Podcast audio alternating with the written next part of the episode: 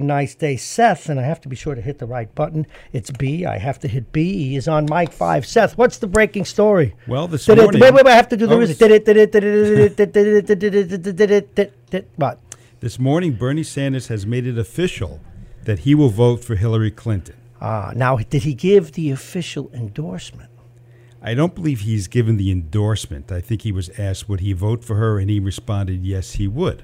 Okay, so he would. And this now, now again, is how official is it that Governor Bubblebutt is going to be? They think he may be chief of staff, uh, Chris Krispy Kreme over on the other side of the Hudson.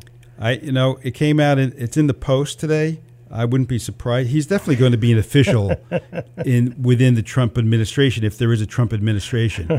His big problem is that if Trump doesn't win the election, what is this guy going to do? Because he's not going to win re-election. Uh, well, he can always do OptiFast commercials, I guess. I don't really know. Actually, no. He can. He could be a, uh, a broadcaster on W F A N. He's filled in every once in a while. Oh, yeah.